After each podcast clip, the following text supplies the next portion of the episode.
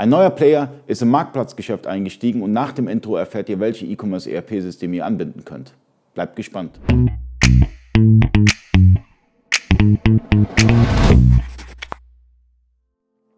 Freunde des E-Commerce, mein Name ist Alio Kasi, ich bin Inhaber der E-Commerce Agentur eBakery. In dem heutigen Video geht es um die E-Commerce ERP-Systeme, die ihr mit Metro anbinden könnt. Ja, Metro, neuer Marktplatz seit September und den könnt ihr schon anbinden mit beispielsweise JTL Warenwirtschaft in Kombination mit Unicorn 2.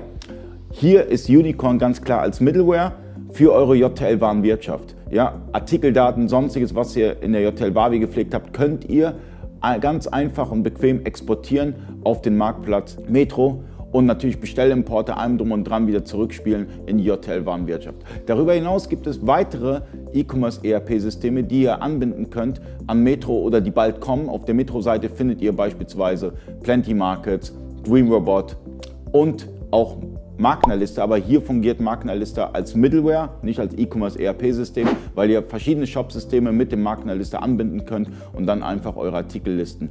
Darüber hinaus hat Metro auch eine API und eine Agentur wie beispielsweise wir, eBakery, können euch dabei unterstützen, wenn ihr eine Schnittstelle benötigt, falls es keine klassische kaufbare Schnittstelle gibt. Ihr könnt dann den Marktplatz Metro bespielen.